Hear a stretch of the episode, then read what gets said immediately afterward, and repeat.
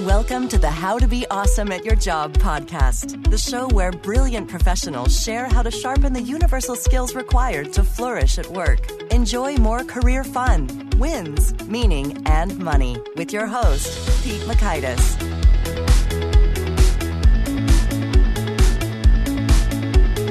Hello, and thanks so much for joining us here for episode 275 with Mary Abajay. Mary is talking about how you manage your manager that delicate dance of managing up, how it's done with tact and aplomb and savvy. So you'll learn one, a tiny yet powerful thing you can do to differentiate yourself from 99% of employees. Two, key obstacles to managing up. And three, strategies for dealing with difficult bosses. So if you'd like to check out the show notes or the transcript or the links to items that we've referenced, it's over at awesomeatyourjob.com slash ep275. And while you're at awesomeatyourjob.com, I encourage you to check out some of our cool stuff. One handy resource I'd point you to is the Gold Nugget email list summary. So if you'd like to take notes when you're listening to the show, but your hands are indisposed, we take those notes for you and email them to you each time a new guest episode is released. So you have that text note format for your easy reference and review over at awesomeatyourjob.com. Now, here's Mary's story. Mary Abajay is the president and co-founder of Careerstone Group LLC, a woman-owned full-service organizational and leadership development consultancy that delivers leading-edge talents and organizational development solutions to the public and private sectors. She currently serves on the regional market president's board of BB&T Bank. She was chairman of the board for Leadership Greater Washington, where she led the adult signature program the Youth Leadership Program, and the Rising Leaders Program. Here is Mary. Mary, thanks so much for joining us here on the How to Be Awesome at Your Job podcast. Thank you so much. I am very excited to be on this podcast and to meet you and hopefully have a little bit of fun today. Oh, yes. Well, I certainly think we will. And speaking of fun, I understand you uh, co-founded and co-own a fun spot in DC.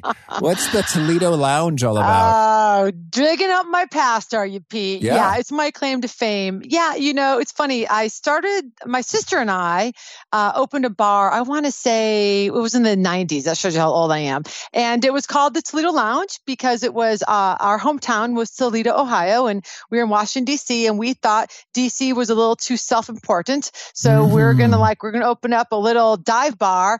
And our little dive bar turned into this huge, raging success, um, packed every night. And we ran it for like 13 years. Um, but I only worked at it for a couple years. But the best part about it was that uh, a lot of the people that came back then in the 90s, uh, the mid to late 90s, are now very famous people that you see on TV all the time. Um, and I knew them when uh, they were just young, drunk people. Oh, that's great. and so, what's the status of the Toledo Lounge today? We sold it a couple years ago. So I worked at it for a couple of years and it's really, really boring. Let me tell you to own a bar, but we uh, kept it running. We had uh, my husband's brother ran it for like 10 or 12 years and then we sold it. And the people that bought it tried to keep it as the Toledo Lounge, but everybody knew without the sisters there, it, it wasn't very good. So it, they didn't do well and they had to close it. Oh. Uh, but I oh. will tell you, one of the reasons I opened the bar uh, was because I was really tired of having really bad bosses and I thought, you know what? I can be my own bad boss. So actually, looking back, it was a it was uh, kind of a pivotal moment in my life in terms of what I went on to do afterwards. Well, that's cool. Yes. Uh, tell us, orienting quickly a bit, what is it you're doing now afterwards in the world of professional development? Yeah. So what we do, I own a little company. Uh, I have about five people on my team and we do organizational development and professional development training. So I like to say we do one of two things. We're either helping organizations create to create environments where people can be really successful, uh, can be engaged, can do great work, or we are helping the people uh, be able to be great workers and bring their full self and be really successful in the work life. So we help people play well together and we help people play well. Okay, excellent. And so along those lines, you've got this book, Managing Up, an important topic. What is it all about? Why is it important now?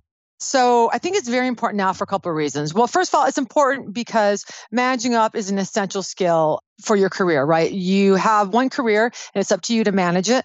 And part of what's going to help your career is your boss. Like your boss actually matters. Your boss has a lot of influence over your career trajectory, a lot of influence over the kind of opportunities that come your way. So it's really incumbent on you to really develop that relationship, right? And it's about what you can do. And the other reason I think it's important now is I think we've gone really far to the uh, employee engagement side, which is a great thing. I'm all about that. And I think that we have lost, or some of us uh, have lost sort of the understanding that we have to bring our best selves to work as well, and that we can't really wait or expect our leaders and our managers and our organizations to do everything for us. We're partners in that. And so managing up, I think, is important, especially as the demographics of the workplace change, to remind people that, hey, it's not all on the organization to do everything for you. Uh, you have to bring some stuff as well.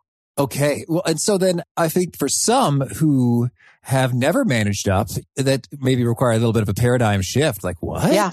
Is that even appropriate? So maybe you could start there in terms of what is the appropriate way in terms of broad mindset and perspective to think about the extent to which we should be managing our bosses and how that works? Yeah, that's a great question. And it does require a paradigm shift for many people. Uh, so the first thing you want to think about is who is your boss? And what are you willing to do to adapt to your boss? And when we talk about managing up i want to say a lot of people uh, have a misconception about it. They think it's about brown nosing or manipulating or sucking up or you know or being a bootlicker or anything like that. And it's really not that at all. In fact if you are doing that you actually aren't managing up. You're just being a manipulative uh, you know brown noser. What managing up is it's about building consciously and deliberately a robust relationship with people who are higher in the food chain with you. And these are people that have different perspectives, uh, probably different priorities. They may have different work styles. So it's about looking at how your boss likes to work, how you like to work, and if there's assessing that gap and then taking adaptive strategies to really work well with your boss. And and the thing is, it's actually Pete, it's actually about being a really good follower. And in America, we hate the word, the F word, right? We hate mm. the hmm. follower word because we love leaders in America, right? Leaders, we teach it, we preach it. It's a $14 billion with a B industry. But with all those leaders, who's doing the work, right? Who's following? So it's about really understanding how you can close that gap in power and structure to build that relationship. It's about becoming an empowered follower by being adaptive. Okay, understood. And so then it sounds like you're suggesting that in many ways it's just about getting the clear understanding of how you work, how boss works, mm-hmm. and how that can work well together. So could you maybe give us a bit of yeah. an example in terms of, hey, here's something that could be causing a bit of friction and the optimal way to address it? Really, I mean, it goes from things as simple as understanding what's important to your boss. Okay, so for me, and uh, we have a consulting company. So for me, clients are important. We live and die by our clients. We love our clients. Like I'll do anything for a client within reason and with that's legal, right? That would be helpful. Uh-huh. And one of the things that's important to me is that they know that we're there for them. So I really expect uh, my team to, if a client emails us, to get back to them pretty quickly you don't have to have their answer, but you have to acknowledge that their email or their communication. So if you know that's important to me, then you need to do that. And so, for example, it's also important for me as a boss that I know that you got my email and you better say you got it instead of just waiting for weeks and then later saying, oh, yeah, I got it. So it's those little things like that, like knowing those preferences and what matters and adapting to them. And it could be that to like really big things like what are the priorities that your boss wants to accomplish? Where are their goals? And how are you uh, aligning your work to achieve their goals? It's really important that we don't sit around and wait for the boss that we wish we had instead we have to deal with the boss that we do have and while bosses should adapt to you. Like a great boss should adapt to you. If you are, you know, a morning person, they should be a morning person as well. Uh, the truth is, only 30% of bosses adapt to their employees. So you might be waiting a long time. Mm-hmm. We often say, stop waiting for the unicorn and deal with the boss you have. And the other thing that's really important is we have to understand that most organizations, as I'm sure your listeners know, most organizations promote people based on their technical skills and not their managerial skills. So your chances of getting a boss who's not perfect are pretty high in the workplace. So instead of sitting around and waiting for that boss to be perfect, you want to use adaptive skills and use adaptive strategies because by the way you're going to need those when you're the boss if you want to be a great boss okay. Well in, in a way it seems like these conversations associated with managing up are nothing to be feared. In fact your boss will probably feel delighted. You know like what a breath of fresh air that you're proactively asking me things like hey what are your priorities? What are your goals? What are your preferences? And so are there any sort of best practice ways to elicit that information or you just ask the question you just go in. And you know, you're right about being a breath of fresh air. So we've been doing managing up workshops uh, for about 10 years and talking with leaders of all sorts and regular people, everybody. And I can literally, Pete, count on one hand the number of leaders or managers that have told me that one of their employees had that conversation with them on one hand. And I've probably talked about this subject to literally five, 6,000 people.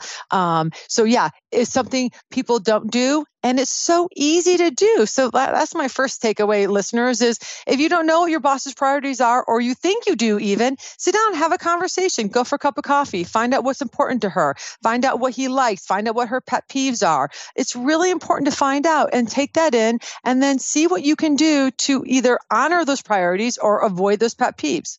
Mm-hmm. Okay. Well, so that's interesting. So I guess mathematically speaking, you actually ask the question, Hey, raise your hand if this has ever happened to you in your career. And you just don't get many hands raised. Yeah, that's exactly right. And I, when we were doing the book, I interviewed uh, hundreds of people just for the book. And all the people I interviewed that were leaders or managers, I asked them, has an employee ever sat down with you and asked you about your workplace preferences or your style? And again, like nobody said yes. Like two people said yes. Wow. It's crazy. Well, that is striking because I figured, you know, it'd be the minority, right? But to be in the ballpark of under 1% yeah, is crazy. striking. Yeah. And so, oh wow, what a takeaway right there in terms of it don't take much to really stand out and be supremely impressive uh, I know. Because the truth is to be awesome at your job, you have to be awesome at your job and to get right. But as you know, like the world isn't a meritocracy, right? So you also have to be awesome at that relationship. And that's one way to be awesome at, at that relationship. Um, and what gets in the way, I think, for people managing up. So whenever, you know, we do a workshop or I give a talk on it, um, there's always a couple people that are like, you know, I object. This is stupid.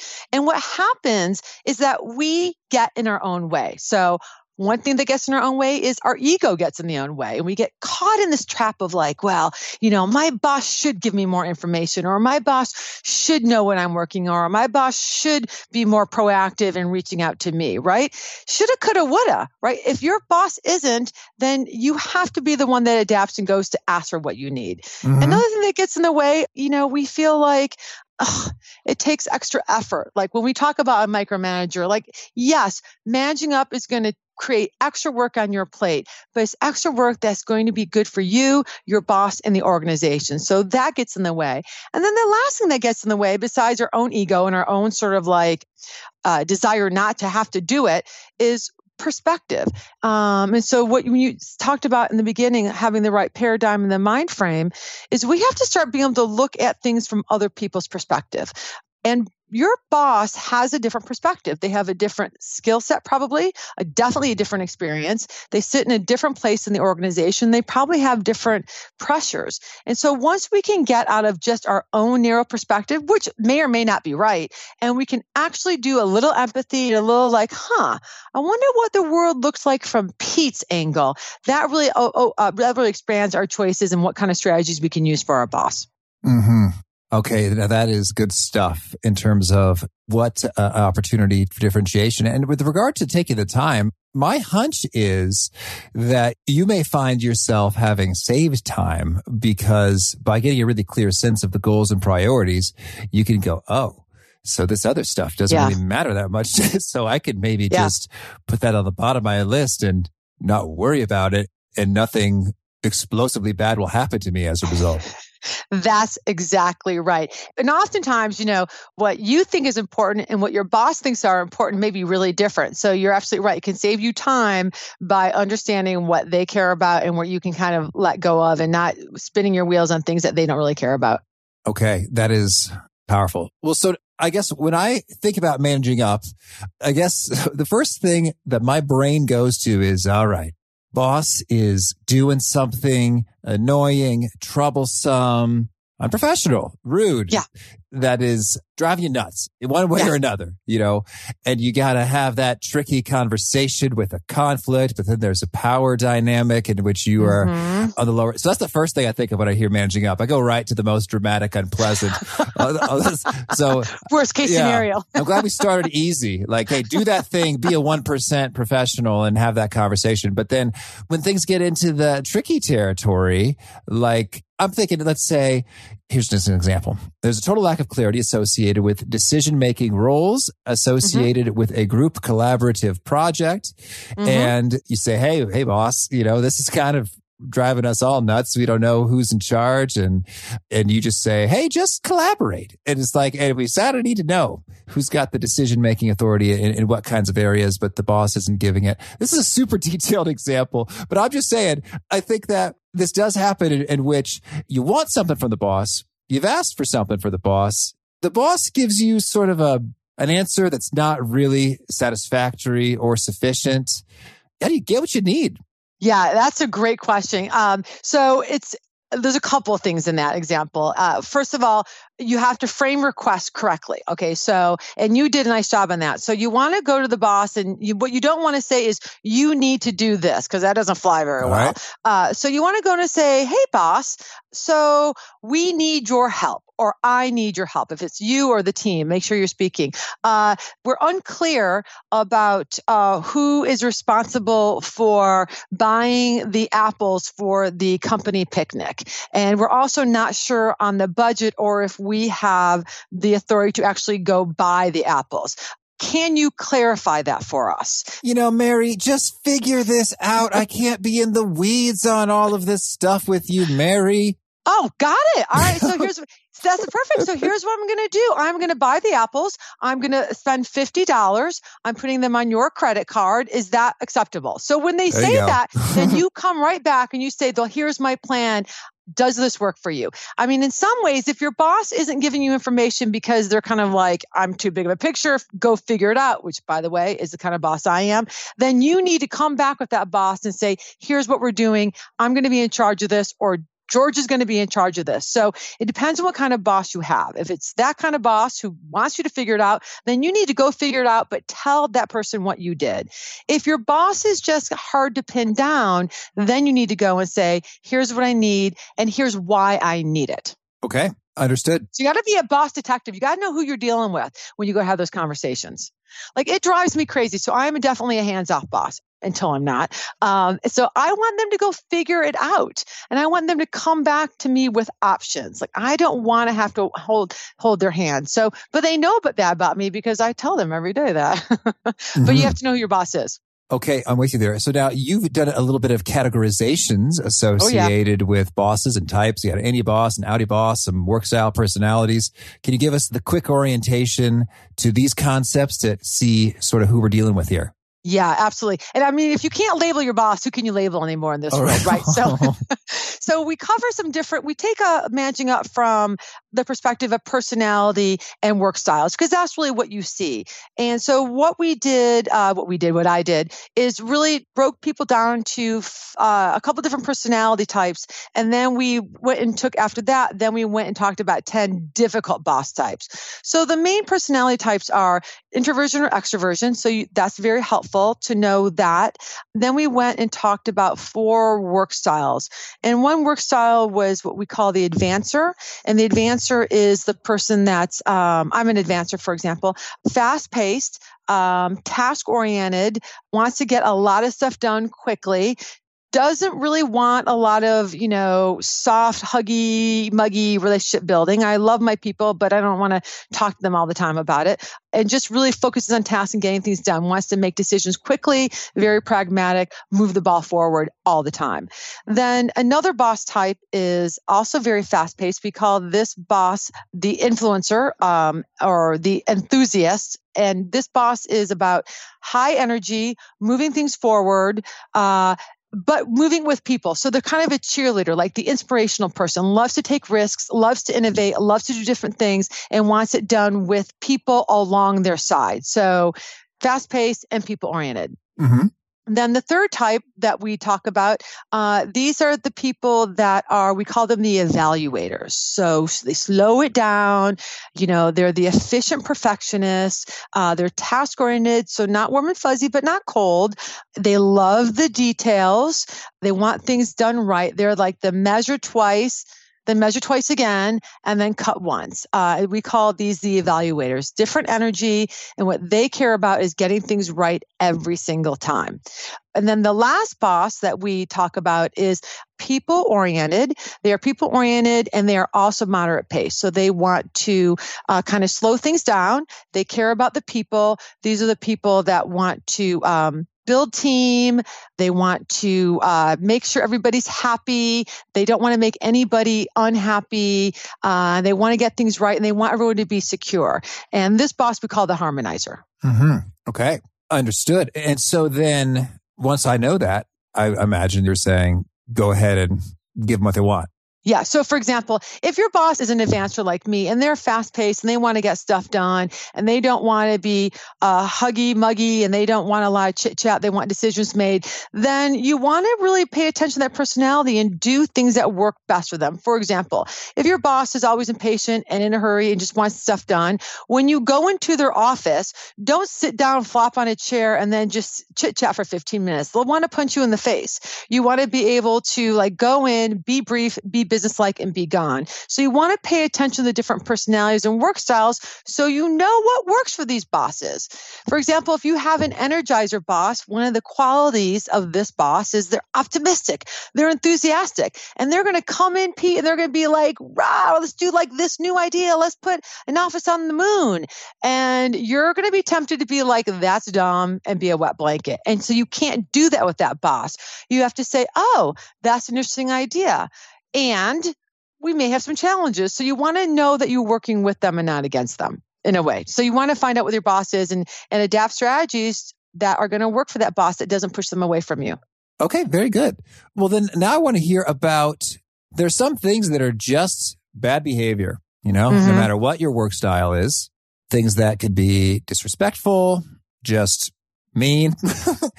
and so how do you handle those tricky ones? When you're the, the mean person or when your boss has the bad behavior? The boss is mean. The boss seems to just have little regard for you and others as human beings and, you know, steals credit, mm-hmm. publicly shames, just like all the naughty things the boss does. So when you have a boss that does that, you want to think about the spectrum of behavior. So on the one end, you have the good bosses that are easy. That might do that once in a while or, or, occasionally like be snippy. Then you have those bosses in the middle that might do this behavior frequently. Like we call those the difficult bosses, like the, the narcissist, the impulsive, the pushovers. We have some difficult bosses. But then you have on the other end of the spectrum, I put it in like the red, like danger, danger, Will Robinson. We have what we call the truly terrible. And these are the psychos, the crazies, the bullies, the people that are screaming at you, the egomaniacs. Now they're a whole nother category of bosses. And with those bosses, it's not so much about managing up as is about surviving. And I talk about, I always caution people like it's okay to quit. I think you want to talk about that later, but you know, if you have truly psycho behavior on your hands or behavior that is just just not acceptable, then you don't have a lot of choices. You can't do much managing up. Uh, you have to choose, protect yourself. But if the boss is kind of snippy, well, maybe you need to look at are they really snippy or are you just taking it the wrong way? So you have to kind of assess the behavior. Okay, understood. And so then can you help us make that distinction between yeah. what's kind of tricky? Okay, they're sort of snippy every once in a while. They're in a mood versus, you know, truly terrible. I think it might be eye opening for some. Yeah. In terms of, if you can just sort of lay it out in terms of these are behaviors or examples that tend to be almost unworkable and thus it's time to explore the exit. Yeah. So, you know, I don't know if you've ever read any Eckhart Tolle. I love his stuff. You know, he said uh, that human beings have, uh, he wrote The Power of Now, human beings have three choices when they're faced with a difficult situation. Choice number one is you can change the situation. Choice number two is you can adapt and accept the situation or choice number three is you can leave the situation and so when you're talking about someone who's truly terrible you know a screaming raging bully then there's not much you can do to change other people. There's nothing you can do to change other people. And in terms of your choices about going to HR, for example, those are pretty risky as we're seeing now with the Me Too. And it gets even riskier uh, the smaller kind of business you work in. So maybe if you work for a really large company with a robust HR department, it might have some traction. Uh, going to your boss's boss is also a little risky. Your boss's boss probably hired that person and they may not uh, be as supportive as you want. So the next choice is to accept and adapt it, right? And when the behavior is so bad, like if they are screaming at you on a daily basis, when you are feeling demeaned, when you are feeling sick, when you are physically and emotionally strung out, when you are planning your day more about how to survive than how to thrive, it may be time for you to take that third option, which is to leave. And this is a very difficult choice for many people. But quitting is always an option. And quitting is an option more people I do think need to consider. I mean, look, you spend most of your waking hours, most of us spend at work. And that should, those should be good waking hours. And those should be hours where you're alive and you're doing great stuff and you're feeling great and you're contributing to something. And if you have a boss that's truly terrible, that's irredeemable, then we really do, you need to leave because you, you, will become sick. I mean, there are studies after studies that have shown how toxic bosses make people physically and mentally sick. You need to get out if you have one of those. Okay, thank you. Now you use the word irredeemable, and yeah. I would love to to get your take on if you do need to have the tough conversation, like, hey, you know, every other week or so, the boss says something that's just super hurtful. Terrible. Yeah. yeah, just terrible. So I guess there are some things that could be in the blind spot of the boss mm-hmm. or it's hard to know. It's like, yeah, I know I do it and I don't care versus, oh, I had no idea I was being interpreted that way. Yeah. So how do you dance in that world of providing feedback in the hopes that a boss will change a behavior? So it depends on the relationship you have with your boss and it depends on your boss. Like, can you imagine, um, let's take Donald Trump, for example. Um, there are certain people that can give him feedback, and there's certain people that can't give him feedback, right? From what we read in the news. And he's a pretty uh, powerful boss. He's the president of the United States. So it's about your relationship. If you have the kind of relationship that you can give feedback, then you want to do it. You want to do it privately. You want to have that conversation. You want to make it so that you are showing your intention is to make them successful, and your intention is to also uh, let them know that you're on their side and you're going to you're have a request of a different behavior. But let me also caution that if the boss is truly terrible, they may not take that feedback well. If you really believe that it's a blind spot and they don't know, that's good. But if they're truly a bully or a true, really heavy narcissist, that conversation may backfire on you. Mm-hmm. So you want to be really careful. And also you want to look at, are you the only one being targeted or is it everybody? So that conversation is very difficult and that's a case by case situation. And if you do have that conversation uh, be prepared for it not to go well and role play it first. Okay. Because the truth is um, a lot of people might just say what you did. They might just say yeah, i'm a screamer i don't care. So now the choice is clear for you. You can either stay there and deal with the screaming right? Uh, and kind of put on your golden work shield every day so it doesn't impact you, or you can choose to leave. And the other thing you have to do is assess is it worth it? So I know a lot of people would say I would never work for someone who screams or belittles me or embarrasses me in front of people or is a narcissist. Well, then a lot of people would never have worked for Steve Jobs, right? Because mm-hmm. that's pretty much how they describe him. So only you can decide what you're willing to put up with and what is worth it to you.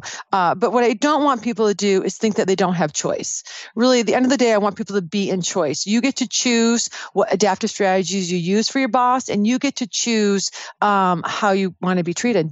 Mm-hmm. Okay, very cool. Thank you. Now, toward the end of the book, you've got 50 tips for managing your manager. Can you share a couple of those that have been just supremely resonant with folks and helpful? Well, the first tip is really learn what your boss wants and adapt to it, right? It's not about if you're waiting for yourself to adapt. If you're waiting for your boss to adapt to you, you might be waiting for a very long time. So you want to really find out what's important to him or her and see what you can adapt. You want to bring solutions, not problems. Uh, and depending on what kind of boss you have, will depend on what kind of solutions you'll have. So, for example, if you have an advancer or you have an extrovert, then you're want to going to bring a couple of solutions. So, one thing that people tend to do in the workplace is they tend to complain. But inside every kind of complaint is a request. So, don't bring a problem without a solution and don't bring a complaint without a request. I mean, these are just classic and they're classic because they work. The other thing is respecting your boss's time. Uh, when you walk into her or his office, you want to be clear and prepared about what you need. Because in addition to managing you, and others, your boss most likely has her own tasks to accomplish. So know what you need from your boss and then get out. Mm-hmm. Okay. Make sure you align your priorities. You know, oftentimes we get stuck in our own priorities and we're not shifting for our bosses being proactive is huge. And that means really, God, I, you know, I love it my staff is proactive. I love it when they look at my calendar and like, oh, you know, Mary's doing a podcast. Uh, let's get on top of things that she might need for that before she asks us for that. So being proactive is always the way it's going to make you stand out. Okay. Thank you. Well, anything else you want to make sure to mention before we shift gears and hear about some of your favorite things?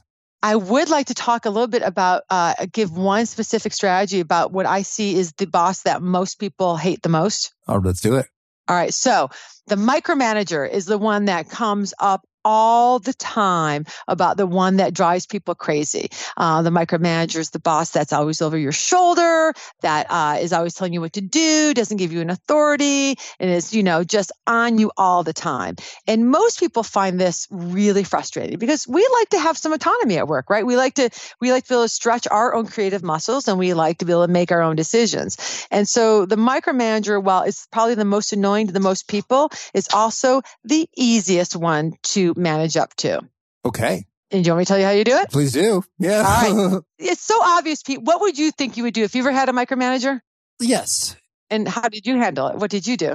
I think I just continually tried to anticipate what they were going to ask and need and then just like overdid everything dude, you got it. You could have co-wrote the book. And that's so easy. But most people get into this like, I'm, I'm resisting this. Like, I don't want to do this. Unfair. But you need to flood them with information before they ask. You need to anticipate this behavior. You're not going to change them right away. It either is based on their lack of trust of you or they just need to know. So stop resisting it and just give them the information before they ask. Give them as much as you can whenever you can and find out what's important to them.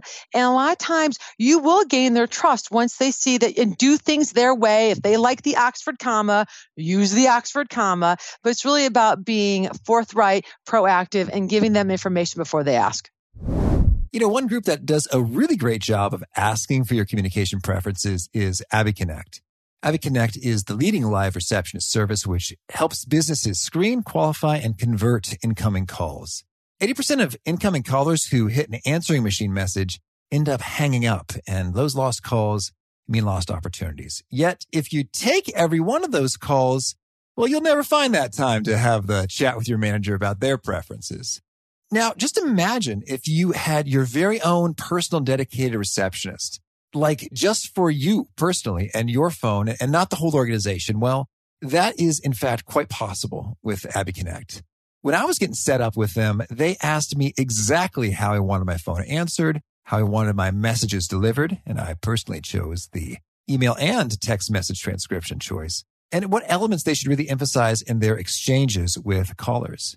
Abby Connect is offering our listeners right now a zero obligation free trial. You can sign up today to make those missed opportunities missed no more. After the trial ends, we also get $95 off the first bill, but only if you sign up with the link, which is abbyconnect.com slash awesome. That's A-B-B-Y-C-O-N-N-E-C-T dot com slash awesome.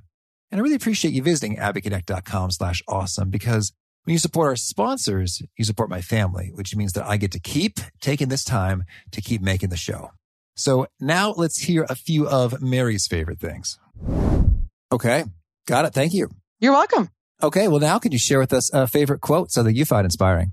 So I think, and I'm not going to get it exactly right. Uh, I tried to find it before this, uh, but it's from Cher. it was something that I read years ago when I was younger, trying to figure out what I wanted to do with my life. And she said, I didn't know what I wanted to do with my life. So I just kept not doing the things I didn't want to do. And pretty soon I was doing the things that I wanted to do. And I really like that because I think your career is a journey and it's a marathon. And I think there's a lot of pressure to know exactly what you want to do, uh, especially when you get out of school. So for those of us who took us a little while to figure out what you do, just keep trying different things.